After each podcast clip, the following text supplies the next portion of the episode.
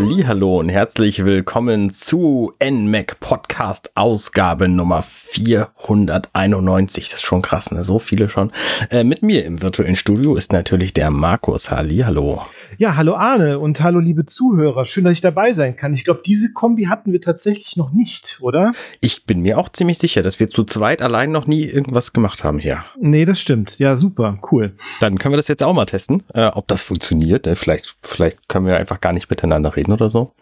ähm, naja, wir haben ja zumindest ein gemeinsames Thema, also so, so richtig ähm, Smalltalk machen wir nicht, sondern wir reden über Octopath Traveler 2. Ganz genau. Das ist äh, ein Spiel, das habe ich getestet für das NMAC und deswegen darf ich jetzt auch diesen Podcast machen. Ich habe den Vorgänger gespielt. Hast du den Vorgänger gespielt?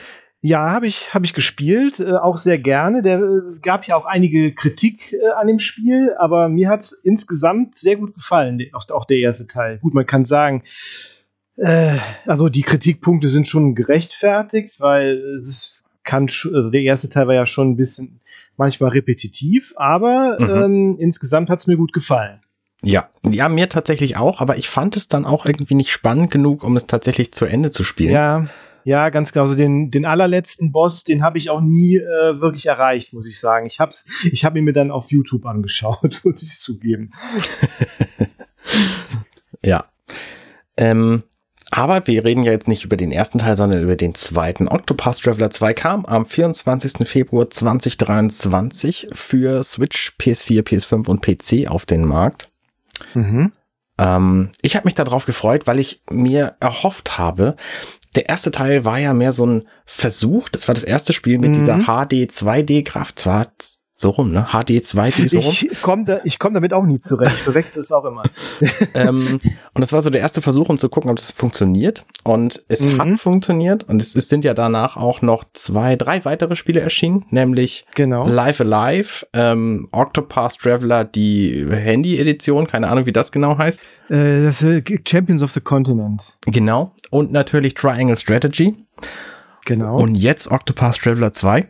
Und, und es, genau, und es ist ja noch angekündigt, dass äh, Dragon Quest 3 Remake soll ja auch mit der Grafik sein. Ah, verstehe.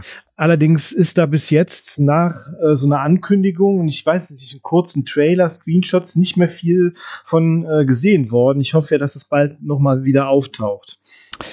Bestimmt. Also, was ich schön finde an Square Enix, ähm, das Spiel ist von Square Enix und Acquire produziert worden, ähm, entwickelt worden und von Square Enix veröffentlicht worden. Und mhm. was ich schön finde an deren Konzept ist, das haben sie ja bei Octopath Traveler 1 auch schon gemacht, dass sie ein, eine Demo veröffentlicht haben, die aber nicht mhm. dem wirklichen Spiel entspricht, sondern wonach sie Feedback äh, entgegengenommen haben, was sie da noch eingebaut haben. Im ersten Teil zum mhm. Beispiel war das die Laufgeschwindigkeit, die war den Leuten einfach zu niedrig in der Oberwelt. Und dann haben sie gesagt, mhm. alles klar, wir erhöhen die, aber dann kriegt ihr auch mehr Monster. Und das finde ich ist, also, ist schon okay. Ja, finde ich auch. Das haben sie das beim, beim zweiten Teil auch gemacht und äh, den Spielstand konnte man dann ja auch direkt dann in das Hauptspiel übernehmen. Dann. Genau, richtig. Und ähm, das gab es hier in diesem Spiel tatsächlich auch. Man konnte quasi von einem Charakter ähm, das erste Kapitel spielen. Also einer der acht Charaktere konnte man sich aussuchen, welchen. Mhm. Und ähm, dann konnte man das erste Kapitel spielen. Das Übernehmen hat bei mir allerdings nicht funktioniert. Wahrscheinlich habe ich mich zu doof angestellt. War mir okay. dann aber auch letztlich egal. Ja. Weil ich sowieso ja alles spielen wollte und deswegen ähm, genau. Ähm, gerne dann auch mit wem anders angefangen habe. Also mit der Demo, in der Demo habe ich Hikari gespielt, den ähm, mhm. asiatischen Samurai. Krieger. Samurai. Genau. Und mhm. ähm, in, in meinem Durchspielen habe ich dann mit Oshette angefangen. Ah ja, auch gute Wahl, ja. Ähm, und nee, wie ich fand, äh, da kommen wir vielleicht später zu. Ähm, mhm. Vielleicht erstmal grundsätzlich. Octopath Traveler 2 ist ein Rollenspiel ähm, mhm. mit einer sehr niedlichen Grafik, was aber durchaus ernste Themen behandelt. Und das hat mich tatsächlich bei diesem Spiel sehr überrascht, wie düster das alles ist, trotz der niedlichen ja, Grafik. Auf jeden Fall. Also auf jeden Fall. Ich meine, ja. Also definitiv. zum Beispiel ähm, der äh, Charakter Oswald wie Wenstein ist ein Gelehrter, mhm. also quasi ein Zauberer in dieser Welt. Und der ähm, beginnt das Spiel in einem Gefängnis und muss aus dem ausbrechen. Und er ist in diesem Gefängnis, weil seine Frau und sein Kind verbrannt sind und ihm das angehängt wurde. Und das ist schon mhm. eine sehr bittere Geschichte. Ja, es ist halt, genau, das ist so ein bisschen auch, der, der, der hat so diesen, diesen Graf von Monte Cristo-Faktor, ne? Der will dich ja rächen dafür, ja. ne? Also ja. genau, und, äh, und auch da direkt am Anfang da mit diesem Gefängniswärter und so, das ist schon sehr, sehr düster, das stimmt. Also da, ja. aber auch, auch, auch bei anderen Charakteren ist es auch so. Ich habe ja mit der, mit der Throny angefangen, mit der mhm. Diebin, und die ist ja auch direkt, äh, ja, quasi mehr oder weniger versklavt worden, äh, als äh, von so einem Mother und Father heißen die, äh, die halt quasi so eine Gilde von Dieben, äh, von ja, die aus äh, ja, äh, Waisen besteht, die sie von der Straße nehmen und dann ja ein Hart dann zu Dieben ausbilden, ne, ja, für ihre eigenen genau. Zwecke. Mhm. Ja. Ja, schon, schon alles ziemlich bitter. Das einzige, die einzige Geschichte, die total harmlos ist im Vergleich, ist die von Agnea. Die genau, möchte nämlich, die ist genau. nämlich Tänzerin und möchte gern Tänzerin werden, weil ihre Mutter Tänzerin war. So schön. Genau, das ist die einzige Story und äh, sie hat auch, glaube ich, äh, eine sehr behütete Kindheit gehabt. Ne? Mhm. Wird ja immer gesagt, sehr optimistisch. Also die ist wirklich die absolut optimistische da aus dem aus dem Haufen von Charakteren. die sticht da schon, die sticht da schon heraus. Aber ihre ihre ihre Story finde ich auch, die ist definitiv die amüsanteste. Ne? Sie will einfach nur ein Star werden. ja, alles. ja, ich finde es auch toll, ehrlich gesagt, dass in so einem Rollenspiel nicht immer alles total weltumfassend böse wird. Das kommt in diesem mhm. Spiel auch noch da. Also. Grundsätzlich, wir spoilen hier möglichst wenig. Ne? Wir erzählen so genau. grobe Dinge über das Spielen, aber die ganze Geschichte so, das dürft ihr euch dann selber, äh, selber angucken. Ähm, es sei aber so viel gesagt, es gibt tatsächlich eine alle Charaktere umfassende grobe Gesamtstory, weil das einfach die ganze Welt betrifft. Aber für Agnea fand ich das einfach charmant, dass mhm. sie so eine sehr persönliche, harmlose Geschichte hat. Ne? Während bei den genau. anderen das alles, alles irgendwie dramatisch ist. Das ist bei, ich meine, gut, bei ihr ist auch die Mutter gestorben, aber das, mhm. ne, das mhm. passiert halt schon mal. Das ist aber nicht mhm. das, was ihr aktuelles Leben so um, umtreibt, sondern sie möchte einfach gerne Tänzerin werden. Anders genau, zum Beispiel Temenos, der mhm. äh, Kleriker, mhm. der, das ist schon, schon krass, der ist halt so ein, ähm, ja, wie nennt man die denn? Die, Leute, die, Moment, jetzt fällt mir der Name nicht ein, was machen die denn? Die machen, äh, nee, Kreuzzüge war es nicht, sondern, ach, Worte. Naja, jedenfalls, äh, ja. Äh, jedenfalls für die ist, ja. Ja. Sorry, nee, erzähl weiter. ähm, der kann halt Leute verhören. Und das ist schon eine bittere Geschichte, weil das natürlich. Inquisition.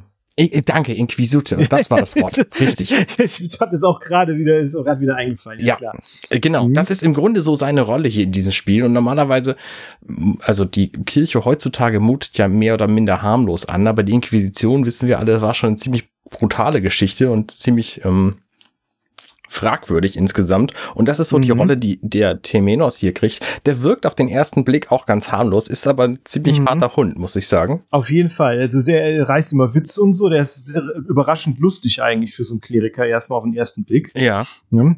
So ein bisschen sarkastisch auch und so, aber äh, schon, aber wie du sagst, ist schon ein harter Hund, auf jeden Fall. Ja. Ähm, Partizio fand ich deswegen spannend, weil der in so einer ich finde, relativ unpassenden Western-Welt aufwacht quasi. Mhm. Also sein, sein Spiel beginnt. Und genau, ja. was ich an dem spannend fand, war, dass es ähm, nicht dieses Standardschema gab. Also eigentlich gibt es immer das Standardschema, man hängt an einem Ort an, dann passiert irgendwas, dann geht man in einen Dungeon, dann bekämpft man einen Boss und am Schluss kommt man wieder in seinen Ort, also jeweils das erste Kapitel. Und ähm, dann passierte irgendwas anderes und man muss los.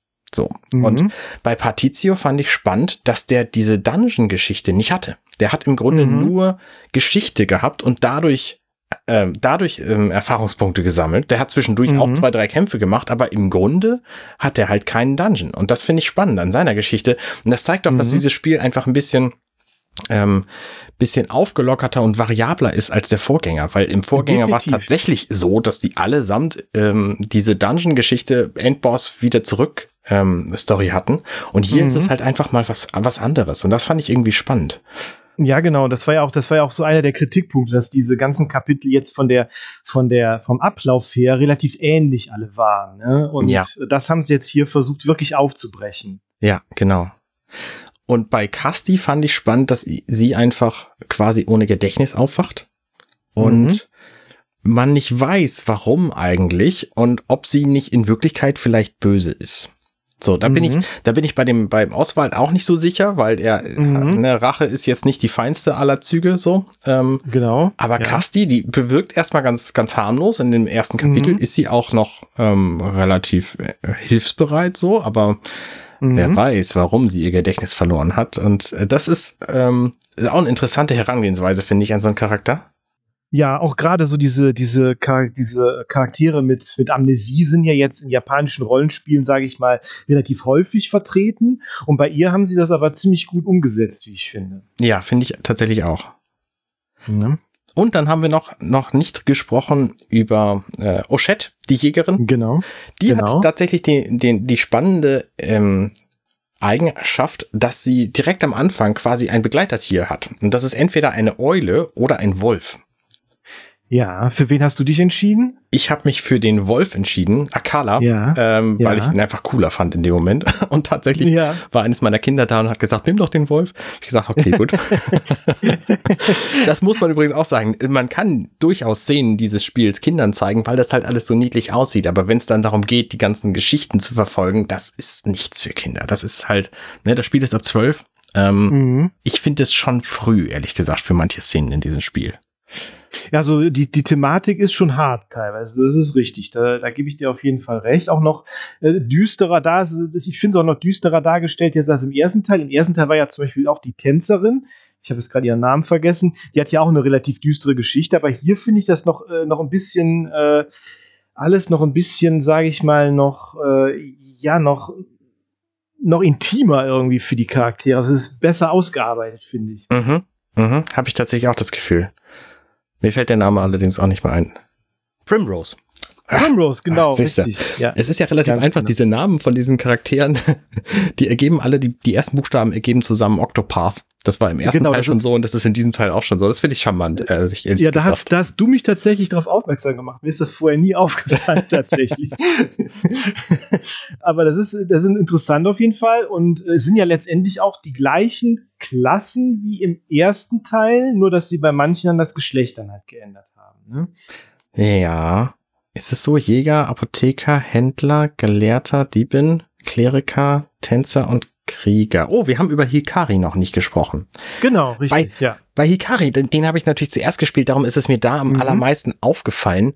Es gibt diese wunderschöne Sequenz direkt am Anfang, wo man äh, Leute auf einem Berg reden sieht und dann mhm. schwenkt die Kamera rüber und wir sehen plötzlich Hikari mitten im Schlachtgetümmel. Und das fand mhm. ich eine mhm. so tolle Sequenz, weil wir auf jeden Fall diese Kamerawechsel, mhm. die gab es im Vorgänger nicht. Ähm, genau. Und das finde ich, find ich toll hier. Ja, auf, auf jeden Fall. Also, da haben, also die haben jetzt im zweiten Teil diese 2D HD, nee, HD 3, nee. HD diese 2D. HD 2D äh, Grafik auf jeden Fall äh, definitiv noch verbessert gegenüber zum ersten und da auch noch so diese Spielereien, wie du sagst, diese Kamerawechsel und so eingebaut. Ja. Finde ich auch super. Ja. Also wenn man sich jetzt den ersten Teil ansieht, der sieht noch sehr block blockhaft aus, irgendwie so klötzchenmäßig. Und der zweite, da sind viel mehr Details auch in der Umgebung. Sieht viel besser aus alles. Also Wobei ich schon den ersten Teil auch ziemlich hübsch fand, ehrlich gesagt. Auf jeden Fall, definitiv sehr hübsch, aber jetzt auch im zweiten Teil nochmal verbessert. Auch, dass die Monster zum Beispiel im Kampf auch animiert sind und so, ne? Also, ja. ganz toll. Ja. Mhm. Äh, vielleicht reden wir über den Kampf. Das äh, Kampfsystem ja. ist tatsächlich ziemlich ähnlich wie beim ersten. Es ist ein rundenbasierter Kampf, wo ich tatsächlich vorher immer gedacht habe, ah nee, rundenbasierter Kampf, ah nee, da kommt, das muss, also, nee, hier, Final Fantasy 6, das mag gutes Spiel sein, aber oh, rundenbasierte Kämpfe, ah nee. Hat mich in diesem Teil und im Vorgänger auch schon nicht wirklich gestört, weil es ist ja trotzdem im Grunde so eine Art Schachspiel ohne Spielfeld. Ähm, weil einfach, weil ich überlegen muss, welche welche Fähigkeiten setze ich jetzt ein und verbessert sie oder welche, mit welchen warte ich einfach noch? Weil das Schöne an diesem Spiel ist, es gibt so ein Break-Boost-System. Also, mhm. ähm, das bedeutet, man kann seine Fähigkeiten, man kriegt in jeder Runde einen Gummipunkt dazu, ein Boost Point, glaube ich, heißen die. Heißen, genau, ja. Ähm, und die kann man einsetzen. Bis zu vier, glaube ich. Ähm, also mhm. bis zu sechs kann man sammeln und bis zu vier kann man einsetzen. Und wenn man das tut, dann verstärkt sich die Fähigkeit, die man gerade benutzt. Also beispielsweise Schwertangriff, so, dann wird der Schwertangriff verstärkt. Ähm, mhm. Oder Magieaktion wird die Magieaktion verstärkt. In der Runde nach diesem Angriff ähm, gibt es keinen Boostpunkt. Das heißt, man muss gut überlegen, okay, wenn ich jetzt äh, den einsetze, dann kriege ich nächste Runde keinen dazu. Habe ich denn danach noch vielleicht was, um das zu brauchen? Und das Spannende finde ich, ähm, dass das halt unterschiedliche Effekte hat, dieser Boost. Bei manchen mhm. Waffen nämlich verstärkt er einfach den einen Angriff, den es gibt. Bei anderen Waffen allerdings da mhm. mh, mm, sorgt er für mehrere Angriffe. Und das ist in dem Moment wichtig. Jetzt kommen wir zum Break-Teil dieses Break-Boost-Systems, weil die äh, Gegnercharaktere nämlich allesamt Schildpunkte haben, die wir runter, runterkriegen müssen. Ähm, also nehmen wir mal an, da steht irgendwie so ein Wolfsgegner vor uns und der hat drei Schildpunkte. Das bedeutet, wir müssen den dreimal treffen mit einer Waffenart, gegen die er schwach ist. Oder mit einer Angriffsart, gegen die er schwach ist. Das wissen wir am Anfang nicht, welche das sind. Wenn wir aber mit einem Speer beispielsweise angreifen, sehen wir, ob er dagegen schwach ist. Ähm, aber alles andere sehen wir halt nicht. Und mhm.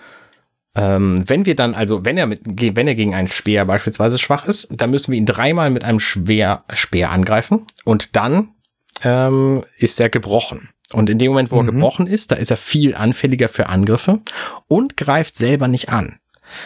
Und das ist ein, ein unglaublich wertvolles taktisches Mittel, weil er nämlich, also weil die gerade die Bossgegner, die ähm, haben Spezialattacken und diese Spezialattacken, die kündigen sie vorher an. Das heißt, eine mhm. Runde vorher weißt du, in der nächsten Runde greift er mich einfach sehr doll an.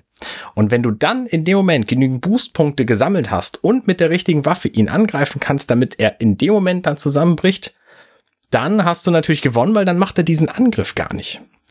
Genau, und das, das ist auch, das ist auch sehr wichtig, dass man das direkt von Anfang an ja auch, äh, äh, sage ich mal, äh, äh ja, äh, ausnutzt, weil die schon die ersten Bossgegner, also in den ersten Kapiteln, sind ja schon recht schwer. Ja. Ne? Also wenn man, wenn man ja. nicht aufpasst, äh, kann man da schon sehr leicht äh, verlieren. Also das Spiel geht schon sehr davon aus, dass man das Kampfsystem verstanden hat. Oder genügend Tränke dabei. Das ist so die Alternative. Ähm, Oder das. Das funktioniert tatsächlich genau. auch ganz gut, weil man kann diese Tränke einfach kaufen und dann kann man sich während des Kampfes heilen. Wenn man dann nicht genug hat, ist natürlich echt blöde. Also das kann genau. ich durchaus aus Erfahrung sagen.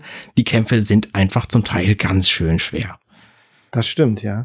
Und auch, und, und auch einige äh, normale Gegner, also wenn man da, äh, bis man dann, also wenn man natürlich dann langsam die Schwachpunkte rausgefunden hat, dann wird's alles äh, gut. Aber erstmal muss man auch mit den, mit den normalen Gegnern erstmal aufpassen und gucken, was machen die, welche Schwächen haben die und so. Das ist schon ein sehr interessantes Kampfsystem, finde ich. Ja, also es ist mir gerade bei Oswald angefangen, äh, aufgefallen.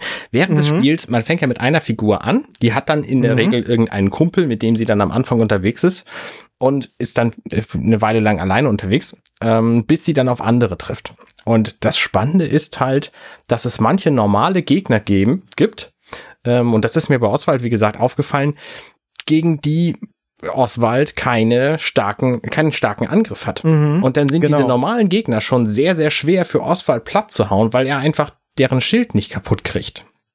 Auf der anderen Seite ist natürlich Oswald ganz äh, intelligent, ihn als ersten Charakter zu nehmen, da er ja eine Schwäche aufdecken kann mit seinem Spitz, mit seiner, mit seiner genau. Spezialfähigkeit. Ne? Genau, lass uns über die Spezialfähigkeiten reden. Die sind nämlich auch mhm. toll.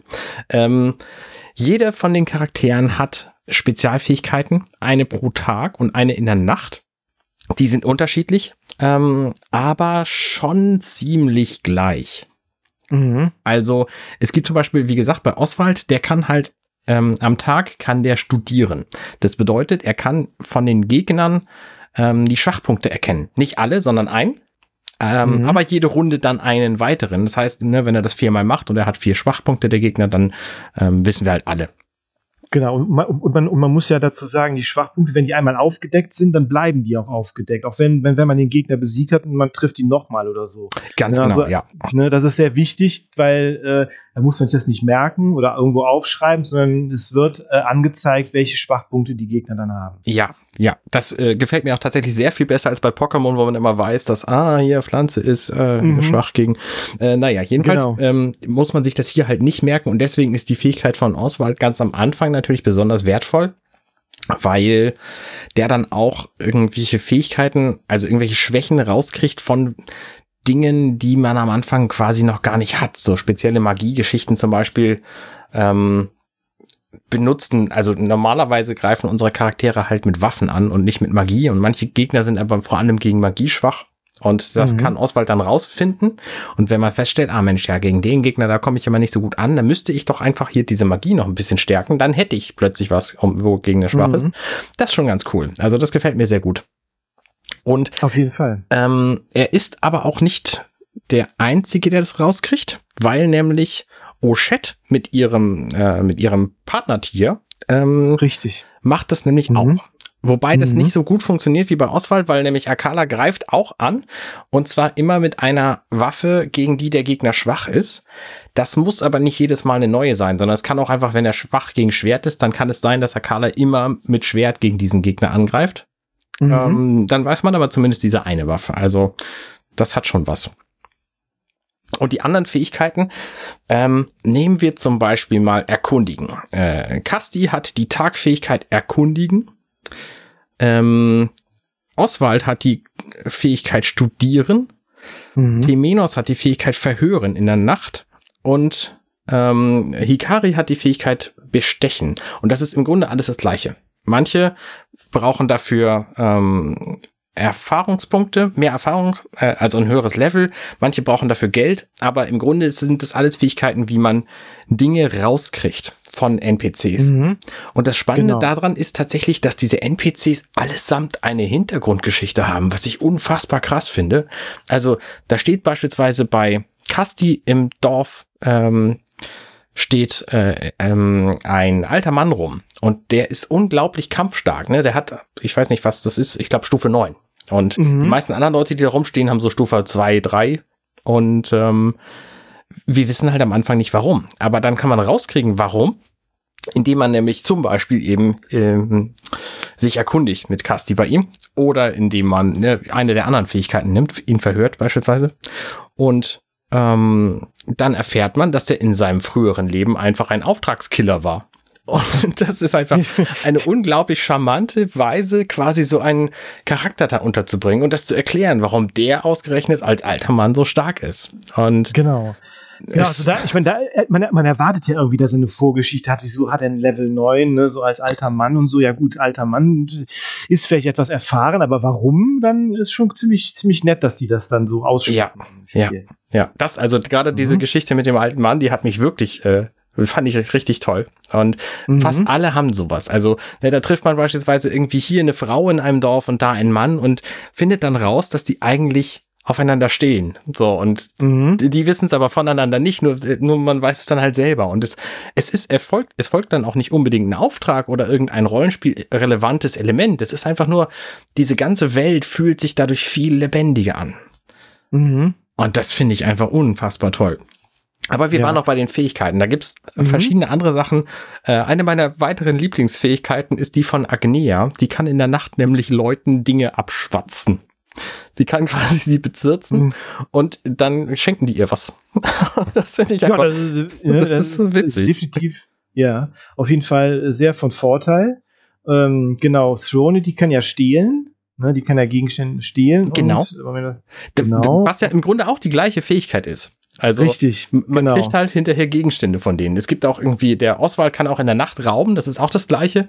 Und der Patizio, der kann, weil er ja Händler ist, äh, am Tag einfach kaufen.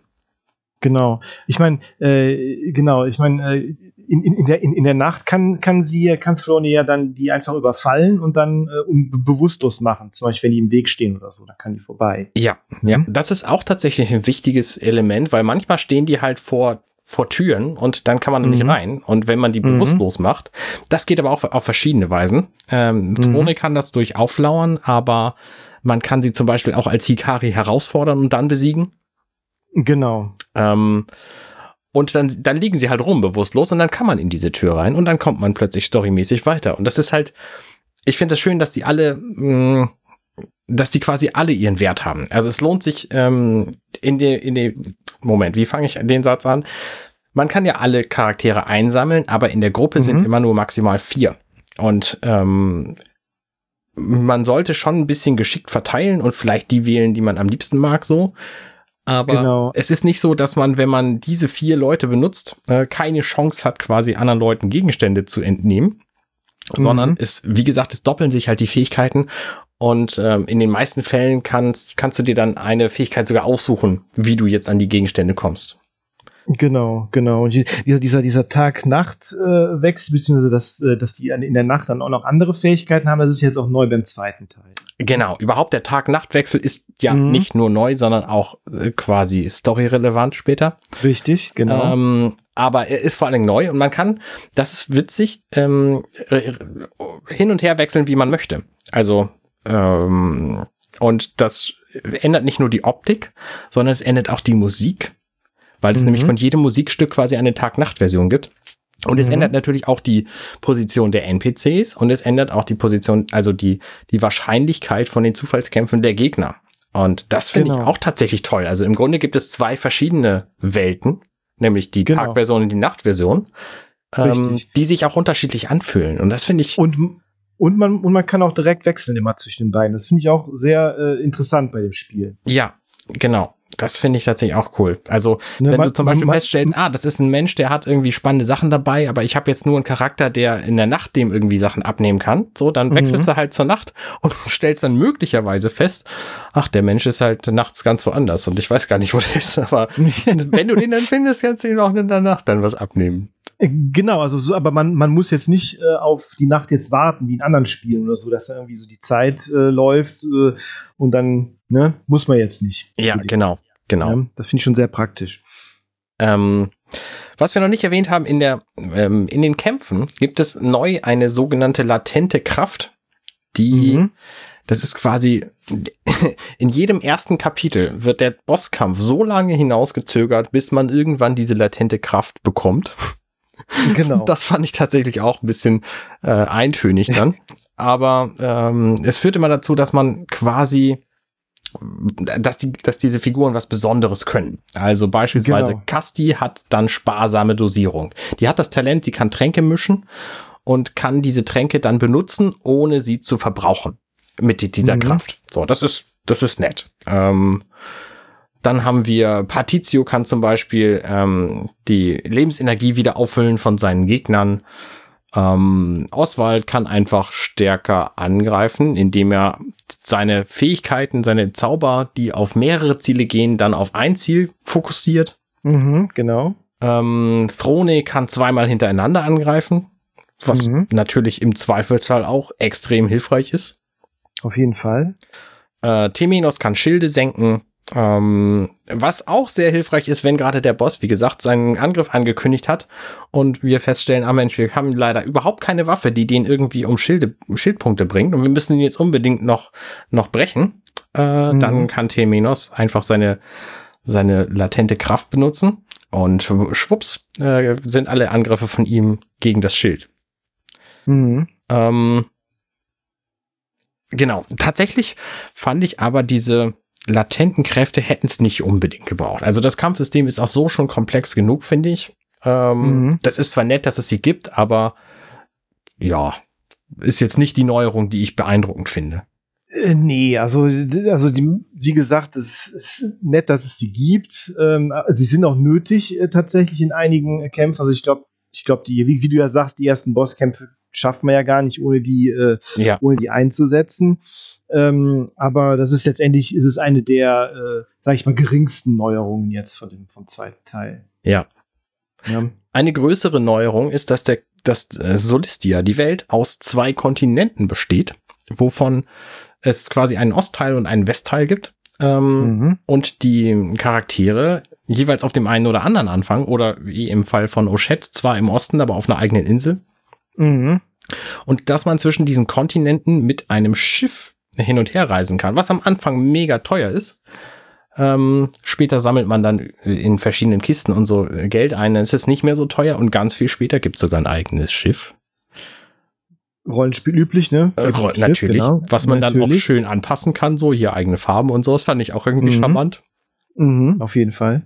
Genau, und, und es ist ja auch jetzt eine andere Welt, ne? Die, die Welt aus dem ersten Teil, die war ja zusammenhängend, das war ja ein Kontinent quasi, ne? Mhm. In dem man halt dann ja so im Kreis quasi bereist hat. Ne? Genau. Einmal irgendwie einmal rumgegangen, sozusagen, um alle einzusammeln. Hier ist ja. es jetzt wirklich anders, dass das, äh, dass diese Welt jetzt eine komplett neue Welt halt aus diesen zwei Kontinenten besteht. Ja, genau. Was ziemlich bemängelt wurde, war am Anfang, äh, äh beim ersten Teil, dass die Story-Abschnitte dieser Figuren, die, der Charaktere alle einzeln waren. Das mhm. hat sich im Grunde auch nicht gewandelt. Aber es gibt jetzt auch sogenannte Wegkreuzungen, dass zwei Charaktere, wenn man sie beide schon in der, in der Party hat, ähm, gemeinsam Dinge erleben können. Und das fand ich tatsächlich auch ganz witzig. Es mhm. gibt nämlich quasi für jeden Charakter zwei Wegkreuzungskapitel und vier bis fünf normale Kapitel. Also schon relativ viel an Story. Mhm, eig eigentlich schon, ja. Ähm, und manche von diesen Wegkreuzungen sind, also es fühlt sich halt mehr so an, als würden diese Charaktere tatsächlich in der Gruppe miteinander unterwegs sein. Abgesehen davon äh, reden die sich auch zwischendurch irgendwelche Dinge zu und, ähm, und kommentieren sich auch gegenseitig in Kämpfen, was ich auch irgendwie charmant fand. Mm, auf jeden Fall. Ich finde, das war ja wirklich einer der Kritikpunkte am ersten Teil, dass die Storys so nebeneinander laufen, ne? dass die keine Berührungspunkte halt quasi haben untereinander. Ne? Genau. Das haben sie jetzt hier versucht, so ein bisschen aufzubrechen, haben sie auch geschafft. Ist noch ein bisschen Luft nach oben, sage ich mal, aber äh, es ist schon ein Schritt in die richtige Richtung, auf jeden Fall. Ja. Ähm, die Kapitel werden jeweils auf der Karte angezeigt. Das bedeutet, wenn ich das Spiel beginne, dann steht halt auf der großen Weltkarte äh, Throne Level 1, ähm, Auswahl Level 1 und so weiter und so fort. Wenn ich jetzt aber dann von Throne das erste Level gespielt habe, dann sehe ich plötzlich an einem anderen Ort auf der Karte Throne Level 2. Und da weiß ich dann genau, okay, das ist dann halt der Ort, wo ich möglicherweise Partitio einsammle, aber es ist möglicherweise auch der Ort, wo ich das zweite Kapitel von Throne spiele. Genau. Und ähm, da kann man sich dann so ein bisschen drauf einstellen und weiß auch, in welcher Reihenfolge möchte ich das denn dann spielen. Weil theoretisch kann man auch das Spiel, äh, ich sag mal, alleine spielen und keine anderen Leute einsammeln. Das sollte man nicht unbedingt. Aber wahrscheinlich würde es funktionieren.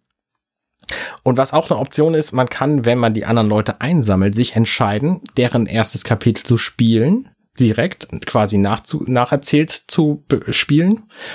Oder ähm, das später zu machen und erstmal sein zu lassen. Und ich würde auf jeden Fall empfehlen, das zu machen, weil mhm. es immens dabei hilft, diese Charaktere kennenzulernen. Also, ne, wenn ich Temenos in meine Party aufnehme, dann möchte ich schon wissen, was ist denn das für ein Typ.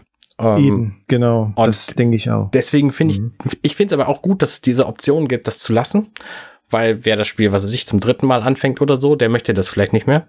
Ähm, mhm. Kann ich schon, kann ich schon nachvollziehen. Und es ist ja auch letztendlich wirklich, wirklich einem selbst überlassen, in welcher Reihenfolge man das alles macht. Ne? Das ist ja, das ist auch wirklich gut. Man kann mit dem Charakter anfangen, mit dem man möchte, und dann auch in der Reihenfolge dann mehr oder weniger dann auch spielen, wie man es, wie, wie man will. Ne? Ja, genau, ganz genau. Was mir gefallen hat, außerdem war die Sprachausgabe neben der Musik. Also der Ton von mhm. diesem Spiel ist, ist, sehr gut. Hat mir mhm. ähm, macht einfach sehr viel Atmosphäre. Natürlich gibt's nicht in allen äh, Aspekten Sprachausgabe, aber in äh, viele Dinge kriegen halt Sprachausgabe, englische die Sprachausgabe. Äh, die genau, wichtigsten Szenen. Die, die wichtigsten mhm. Szenen schon. Und gerade die sind dann auch ziemlich ähm, ziemlich cinematisch gemacht. Also da wechselt da manchmal die Kamera und äh, es läuft mehr oder minder automatisch ab. Oh, auch ein schöner Moment. Man kann sich entscheiden, ob man das automatisch ablaufen lassen möchte, das Gespräch was ich schon mal toll mhm. finde, ob man es beschleunigen möchte und ob man es abbrechen möchte. Also es gibt quasi für alles, ähm, für alles die, die richtige Wahl. Und es ist über so Play-Knöpfe und, und Geschwindigkeitsknöpfe gemacht. Das fand ich auch charmant. Also es gibt quasi mehrere Möglichkeiten. Entweder man, man lässt es einfach laufen oder man lässt es schnell laufen oder man richtet es dann halt ab. Genau, das ist auch, auch dann bei mehrmaligen Durchspielen dann natürlich auch von Vorteil, ne? dass man nicht immer sich wieder dann alles angucken muss, wenn man es jetzt nicht unbedingt möchte oder so. Ne? Ja, genau. Obwohl genau. es natürlich, für beim, beim ersten Mal sollte man sich natürlich schon alles geben. Definitiv. Richtig. Aber auch da finde ich es gut ähm, zu entscheiden, ah nee, ich habe jetzt gerade hier meine, meine Pizza vor mir liegen, dann mache ich das doch auf Autospiel. so, dann, dann genau. kann, ich, ja, genau. kann ich einfach zugucken, wie die da sich unterhalten und wie diese Story weitergeht. Genau. Ähm, da muss man nur aufpassen, dass wenn man sich dann, was weiß ich, den in, in, einen Küchenkrepp holt, dass man dann zwischendurch mal den Modus wechselt und Pause macht, sonst verpasst man was. genau. Ich spreche aus Erfahrung. So. so. ähm, die Charaktere haben alle Jobs. Sie können aber tatsächlich auch, und das ist auch neu in diesem Spiel, Nebenjobs haben, weil es mhm. nämlich Gilden gibt. Die sind manchmal sehr offensichtlich und manchmal aber versteckt. Und man kann bei denen quasi für jede Job, für jeden Jobtyp ähm, Lizenzen kaufen. Bis zu drei Stück. Das heißt, also ich kann, jeder Job von maximal vier Leuten gehabt werden. Mhm. Ähm, und dadurch bekommen die dann andere Waffenfähigkeiten. Das ist tatsächlich ganz praktisch, wenn man sich eine Party aussucht, also eine Gruppe von vier von denen, die relativ ähnliche Waffen haben und aber trotzdem gerne noch weitere benutzen möchte, ähm, um auf jeden Gegnertypen vorbereitet zu sein. Äh, dann dafür sind diese Jobs vor allem da. Genau. genau. Normalerweise hat ja jeder ungefähr zwei, äh, zwei Waffentypen inklusive Magie. Ne? Also Magie ist ja dann auch in diese Elemente unterteilt. Aber Throny zum Beispiel, ja, die hatten einen Dolch zum Beispiel und ein Schwert am Anfang. Und äh, ja, genau, so, so ist das dann. Also jeder hat eigentlich Zugriff auf zwei unterschiedliche Waffentypen. Mhm. Da muss man, und man muss halt schon irgendwie aufpassen, dass man, dass man das balanciert halt verteilt, damit irgendwie alles äh, da ist, je nachdem, welchen Gegner man dann gegenübersteht. Ne? Genau. Und da gibt's dann natürlich einige Charaktere, die da ausbrechen. Ne? Wie gesagt, zum Beispiel Orchette kann halt mit Arcana mhm. angreifen oder dem der Eule. Ich, Richtig. die heißt irgendwas mit M, ich weiß es nicht so genau.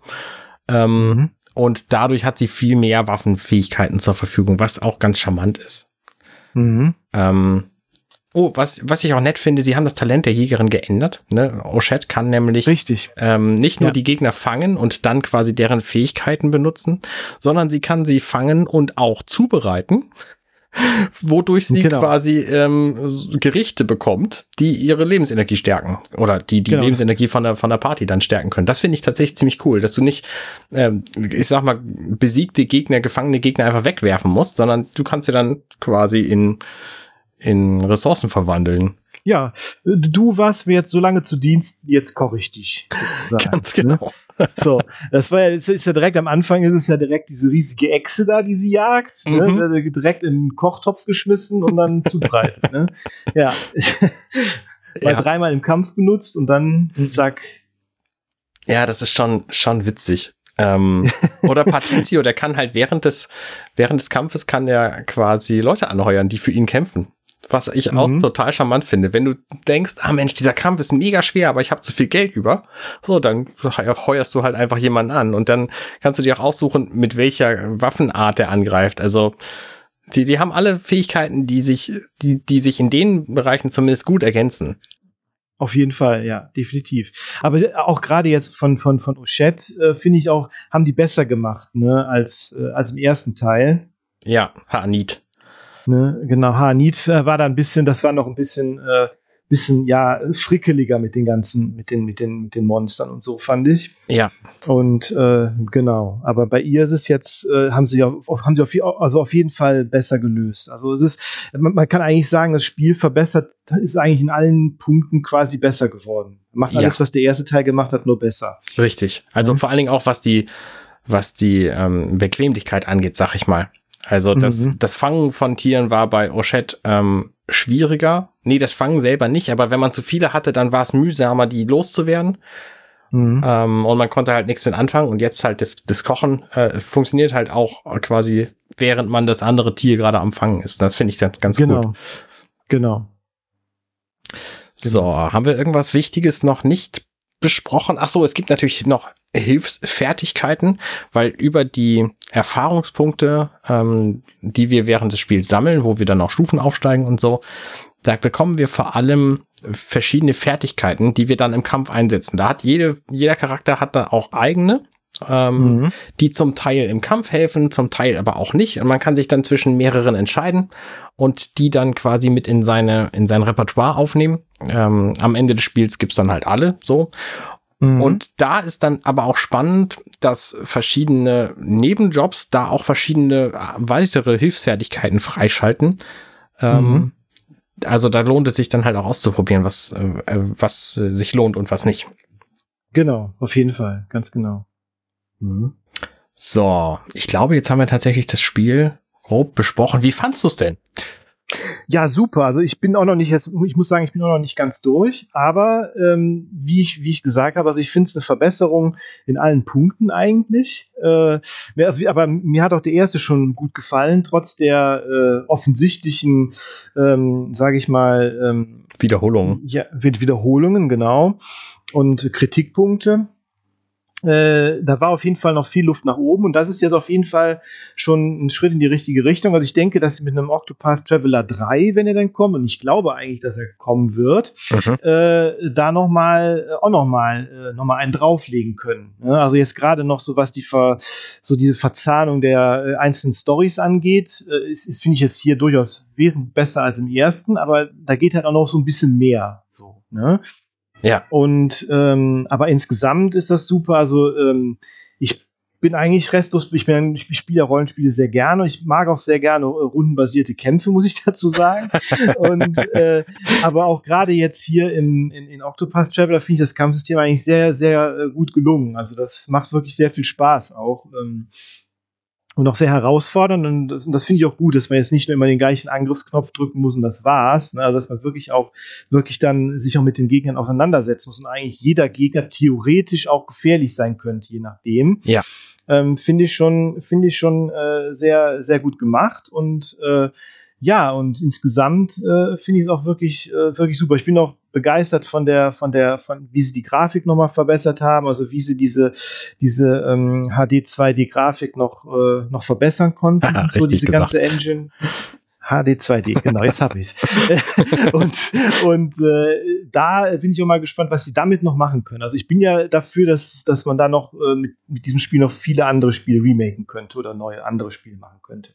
Ja, ja, ja, das finde ich tatsächlich auch. Mir gefällt das Spiel auch grundsätzlich sehr, sehr gut. Ähm, ich habe das halt, äh, wie schon erwähnt, am Anfang mit meinen Kindern begonnen und dann aber sehr schnell festgestellt, dass das viel düsterer ist als das erste. Und das fand ich mhm. echt gut. Also ich meine, ja, wie gesagt, das erste hatte dann auch schon äh, gruselige Stories, die, die Primrose-Geschichte zum Beispiel, mhm. äh, die, die ist auch schon bitter. Genau. Ähm, aber das hier ist, legt schon noch mal eine ordentliche Schippe drauf und das finde ich gut mhm. an diesem Spiel. Ich mag das, mhm. wenn Dinge, die viel aussehen, als seien sie für Kinder, für Erwachsene sind. Ähm, mhm. Und zwar trotzdem aber so aussehen. Also es gibt ja auch so, was weiß ich, ähm, Happy Tree Friends beispielsweise ist überhaupt nicht mein ja. Ding, weil das ist halt nee. eklig. Ähm, und hier ist es aber thematisch für Erwachsene. Und wenn ich meine Kinder nicht mitlesen lasse, dann können sie da zum, zum Teil sogar zugucken, weil die Figuren sehen halt alle irgendwie niedlich aus. Dann fällt mal einer um und dann steht wieder auf und so. und dann kommt ein Wolf durchs Fenster gesprungen und ähm, so, wie auch immer. Ähm, und das gefällt mir halt an diesem Spiel sehr gut, dass es einfach so erwachsene Themen behandelt. Mhm. Finde ich auch immer, finde ich auch immer, immer gut und äh, Genau. Und, und, und ich finde auch gut, was wir, was wir gar nicht so wirklich erwähnt haben, ist, dass der, dass der erste Teil ja noch so eine, so eine klassische Fantasy-Welt war und das jetzt ja mehr so 19. Jahrhundert Steampunk fast schon ist irgendwie, ne? Ja, richtig, richtig. Mit Eisenbahnen ne? und so, ja. Genau, Eisenbahn, auch diese Western-Geschichte da mit Partitio und so. Also das ist schon, schon noch ein bisschen, ein bisschen anderes Szenario und das finde ich auch, äh, finde ich auch super. Und auch gerade durch diese neuen Details und so kommt das auch super rüber, ne? diese Details in der Grafik-Engine und so. Finde ich fantastisch. Ja. Und was ich auch toll finde an diesem Spiel ist, dass die, dass die Abschnitte, die Welten so unterschiedlich sind. Also wenn ich gerade Bock mhm. habe auf Winter, dann gehe ich halt zu Oswald und wenn ich gerade Bock habe auf ähm, so 1920er hm, ähm, äh, Mafia-Milieu, so dann gehe ich zu Throne. genau. Oder die. Tropen, da bist du bei, bei Oshad, ne? Also genau. da ist wirklich, äh, wirklich, ähm, wirklich alles, alles dabei. So, das finde ich auch, finde ich auch immer super, wenn so, wenn so, wenn so ein Rollenspieler noch abwechslungsreiche Gegenden dann auch, äh, ja, ganz genau hat. Also mhm. jeden, jeder Itch wird da gescratcht. Das war nicht so deutsch, ne? Jede, äh, ich hab verstanden, was du, was du gemacht gut. hast. okay. Also von mir aus eine klare Empfehlung. Das könnte für mich tatsächlich auch Rollenspiel des Jahres sein. Ähm, mhm. Da möchte ich mich aber noch nicht festlegen. Dafür sind wir noch nicht weit ist, genug. Wir sind noch nicht weit genug, ist noch ein halbes Jahr da, genau, und äh, kommt noch einiges. Aber definitiv, es ist auf jeden Fall schon sehr früh ein absolutes Highlight für dieses Jahr da mit dem Spiel rausgekommen. Auf jeden Fall. Ja, ja, ganz genau. Das war tatsächlich auch mein, mein Lieblingsspiel auf der Switch aus dem Jahr 2023 bis jetzt kürzlich. Was ist denn da rausgekommen? Ach, was ist denn da hm. rausgekommen? Vielleicht wechseln wir einfach mal die Kategorie. Ich glaube, wir haben jetzt über Octopus Traveler genug gesprochen. ja. Genau. Ähm, ja, was, was, hast du denn gespielt? Gehen zu unserer Lieblingskategorie natürlich. Was haben wir letzte Woche gespielt? Ich habe gespielt mhm. The Legend of Zelda Tears of the Kingdom. Ähm, ja, das ist ja, so ein, das ist ja so ein kleines Spiel, was da so rausgekommen ist, was das keiner so wirklich beachtet hat. Ne? Genau. Das ist so ein fantastisches Spiel. Also, ne, ich weiß, mhm. nicht alle von uns mögen das, aber ich finde das einfach total toll. Ich mag das Basteln mit diesen Fähigkeiten sehr gern. Das finde ja. ich toll. Ähm, ja. Ich versuche immer mögliche Probleme mit Basteln zu lösen. Also, oh, ich komme von hier nach da nicht, dann baue ich doch eine Riesenbrücke. Oh, das ist im Weg so, dann baue ich doch einfach mal einen Riesenturm äh, und fliege mhm. darüber. Ähm, das ist so meine Herangehensweise an Dinge. Ich, das mache ich im wahren Leben ganz genauso. Also, wenn ich irgendwo nicht hinkomme, so, dann bastel ich eine Brücke. Nein. äh, dann bastel, also, ich bin halt auch der Typ reparieren statt neu kaufen. Ich mag das einfach sehr mhm. gerne, Dinge zu, zu reparieren und zusammenzubauen und so. Und das gibt mir dieses Spiel halt auch. Ich hab, mhm. ähm, am Anfang kam ich mit der Steuerung nicht so ganz klar. Ähm, das hat sich dann aber die gelegt. Ist bisschen, ja, die ist so ein bisschen überfrachtet. Also am Anfang wirkt sie ein bisschen überfrachtet, so, ja. aber dann, nachher gewöhnt man sich irgendwie dran. Ja, genau, man gewöhnt sich dann dran. Es ist aber schon ziemlich viel zu steuern. Mhm. Ähm, und was ich toll finde, wo ich am Anfang dachte, ah, ist es wirklich ein neues Spiel, wenn es dieselbe Welt hat? Ich finde es toll, dass es dieselbe Welt hat, weil die Oberwelt von Hyrule, mhm. die sieht anders genug aus dass da ständig neue Dinge zu entdecken sind. Und dann gibt's ja quasi noch drei weitere Ebenen, nämlich die Höhlen, genau. die ja alle neu sind, die genau. Unterwelt, die auch komplett neu ist, und die Inseln, die da oben drüber sind, die da schweben. Ja. Es ja. ist wirklich viel zu entdecken in diesem Spiel. Ja. Also ich, ich muss auch sagen, also mir, mir, hat auch direkt der Anfang da auf diesen Himmelsinseln, das ist so, das hat, das hat direkt so eine schöne meditative Atmosphäre irgendwie. Da hat mich direkt reingebracht. Ja. So. Ja, geht mir ganz fand genauso. Ich ganz, fand ich so ganz toll, irgendwie da auf diesen, auf diesen fliegenden Inseln da äh, rumzulaufen. Und man sieht da ja da auch schon an dem Hintergrund diese ganzen anderen Inseln, die man irgendwann besuchen wird und diesen Drachen da und so. Also das ist schon, ist schon ganz, also finde ich, gefällt mir noch besser als das große Plateau aus äh, Breath of the Wild, das ich auch schon ganz cool fand, so als Intro. Aber das ja. fand ich jetzt noch mal eine Spur besser. Ja, tatsächlich, das ging mir auch so. Also ich finde, Breath of the Wild war ein sehr, sehr, sehr gutes Spiel, aber dies hier macht einfach viele, viele Dinge noch einen Tick besser. Das ist genauso wie bei Octopath Traveler 2. So Bequemlichkeitsdinge werden hier einfach besser gemacht. Ne? Wenn ich eine Kiste in einem Schrein aufmache und da ist eine Waffe drin und die möchte ich gerne haben, habe aber mein Waffeninventar schon voll, dann wird mir direkt aus der Kiste angeboten, eine von meinen Waffen rauszuschmeißen und die neu zu nehmen. Das ist halt, das war halt vorher nicht so. Und das ist so eine mhm. von den vielen, vielen Verbesserungen, die dieses Spiel mitbringt. Ja, definitiv, ganz genau. Finde ich, finde ich auch. Und äh, also es ist halt, ne, also das ist wirklich äh, auch, man hat das, das von, von Breath of the Wild irgendwie genommen und hat sich überlegt, was kann man da noch dran drehen. Und diese ganzen Sachen mit dem, mit dem, mit der, mit der Ultrahand und so, die sind halt so äh, innovativ und interessant auch, äh, dass ich es, also ja. Ganz toll. Und ich finde es auch fantastisch, dass sie den Namen Ultrahand benutzt haben für dieses Feature. Ja, das ist ja, habe ich dann auch ge gelesen, dass das ja auch ein Nintendo-Gadget äh, war, das es mal gab. Ja, ne? genau. Spielzeug aus den 80ern. Mhm. So, was hast du denn gespielt? Ja, also ich habe natürlich auch äh, Tears of the Kingdom gespielt, aber äh, deshalb, äh, aber, aber, da haben wir ja jetzt auch schon äh, drüber gesprochen. Aber ich habe tatsächlich äh, mal gedacht, äh, irgendwie Zelda ist es irgendwie ein großes Thema. Deshalb habe ich einfach noch mal äh, über äh, Nintendo Switch Online äh, einfach noch mal äh, Majora's Mask angefangen. Oh. Ja, genau. Schön. Da bin ich tatsächlich mhm. nie reingekommen, weil ich das Konzept mhm. immer nicht so verstanden habe. Ja, da habe ich jetzt, da habe ich auch, äh, am, auch am Anfang äh, damals Schwierigkeiten gehabt und äh, auch lange Zeit Schwierigkeiten gehabt.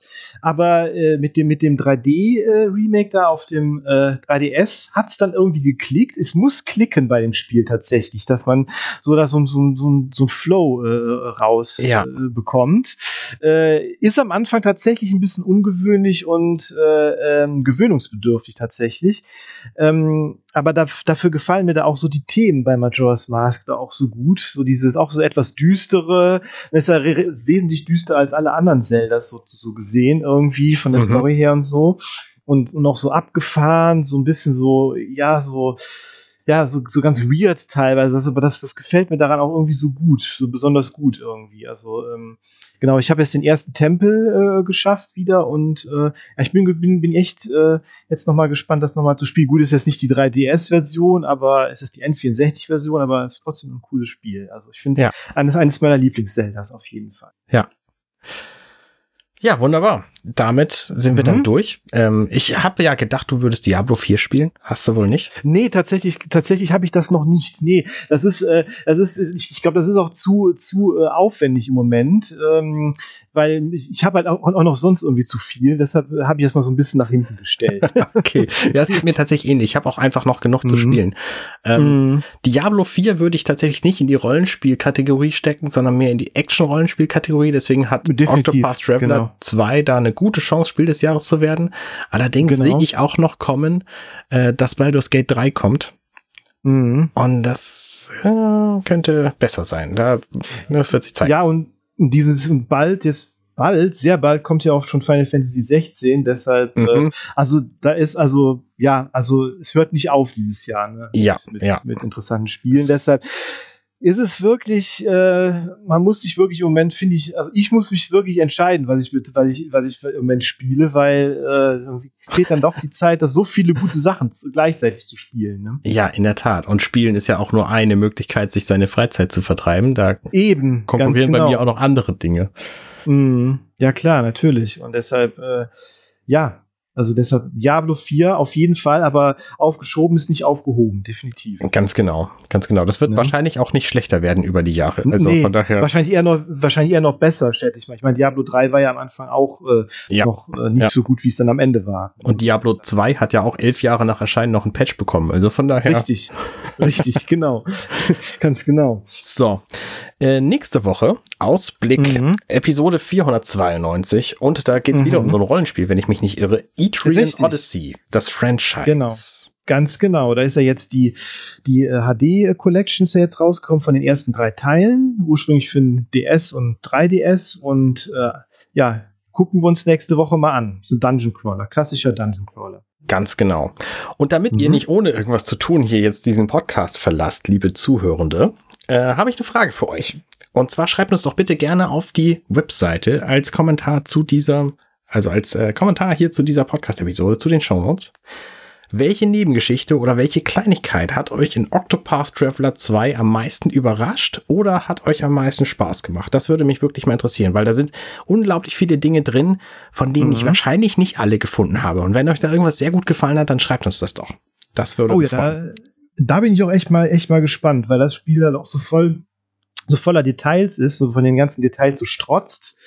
Bin ich auch mal gespannt, was unsere Zuhörer da noch alles finden oder gefunden haben. Ganz genau. Und weil es auch so schön ist, haben wir, ähm, weil Octopus Traveler so ein beliebtes Spiel ist, ähm, haben wir noch Audiokommentare für euch ähm, von. Ach, hört einfach selber zu. Bis denn. Ciao, ciao. Ja, bis dann. Tschüss. Ich habe mich für den Charakter Oswald aus mehrerlei Gründen entschieden. Zunächst einmal weist er eine sehr interessante Hintergrundgeschichte auf. Er wird für ein Verbrechen, das er nicht begangen hat, ins Gefängnis geworfen. Mit der Zeit plant er seinen Ausbruch und schwört Rache. Ein wenig erinnert dies ja schon an den Abenteuerroman Der Graf von Monte Cristo von Alexandre Dumas. Funktioniert aber auch in Octopus Traveler 2 problemlos. Dies ist aber nicht der einzige Grund, denn wenn man sich auf das Rollenspiel einlassen will, sollte man die Wahl des Startcharakters gut überlegen, da er ja immerhin durchweg in der Gruppe verbleiben muss. Das ist zwar irgendwie unsinnig, da das Spiel auch sonst wenig bis keinen Wert auf Kommunikation zwischen den Charakteren legt, für das Gameplay jedoch zumindest teilweise unabdingbar. Oswald besitzt nämlich die Fähigkeit, zu Kampfbeginn automatisch eine Schwäche eines Gegners zu offenbaren. Vor allem wenn Oswald seine ersten Begleiter um sich geschart hat, verläuft das Kampfgeschehen wesentlich flüssiger. Außerdem kann er Nichtspielercharakteren Items abknöpfen, was besonders zu Beginn des Spiels hilfreich ist und den Geldbeutel schont. Ich habe mich für die Wildlingssiegerin Oshette entschieden, die auf der Insel Totoha beginnt. Einen genauen Grund dafür kann ich jetzt gar nicht nennen, weil ich zwischen einigen Charakteren hin und her gerissen war, auch ähm, Agnea zum Beispiel, Thorn, Oswald, Hikari, Casti, waren in der engeren Wahl sogar Patizio und äh, Temenos habe ich jetzt überlegt gehabt, weil ich finde, dass die Charaktere in dem Spiel sehr einzigartig sind, sehr eigenständig sind und deswegen ich, ich, es ist mir sehr schwer gefallen, mich hier zu entscheiden für einen Charakter. Und deswegen habe ich am Ende einfach dem Zufall auch so ein bisschen überlassen und dabei kam dann halt Oshette raus ich habe mich in die Entscheidung auch nicht bereut, weil ich finde ihre Geschichte interessant und ähm, es hat Spaß gemacht, mit ihr zu beginnen. ja, und später habe ich natürlich dann auch die anderen Charaktere, als die Gruppe aufgenommen ihre Geschichten nacherlebt und deshalb auch dort dann natürlich die Einblicke in ihre Anfänge bekommen. Ich habe am Anfang lange überlegt, mit welchem Charakter ich Octopath Traveler 2 starten will und habe mich dann für den Kleriker Temenos entschieden. Zum einen finde ich es ganz interessant und auch einzigartig mal selbst in die Rolle der eher klischeebehafteten Kirchenvertreter zu schlüpfen.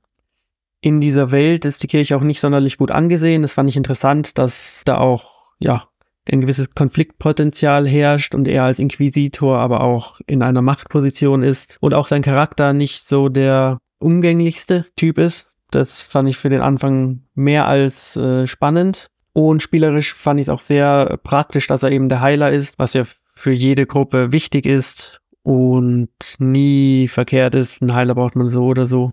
Und was mit Octopath Traveler 2 immer noch am meisten Spaß gemacht hat, ist tatsächlich der Kampf, aber auch die Kleinigkeiten am Kampfsystem, denn was mich neben der Dynamik mit dem Boosten und Brechen immer noch fasziniert ist, wie sich die einzelnen Klassen auch unterschiedlich spielen. Also keine Klasse gleicht der anderen.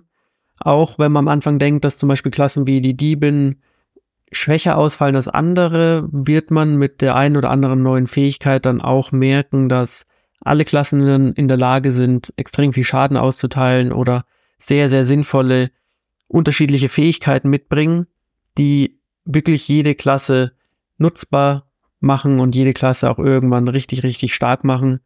Ja, und das ist der Grund, warum ich auch nach 30 bis 40 Stunden immer noch sehr viel Spaß mit dem Spiel habe.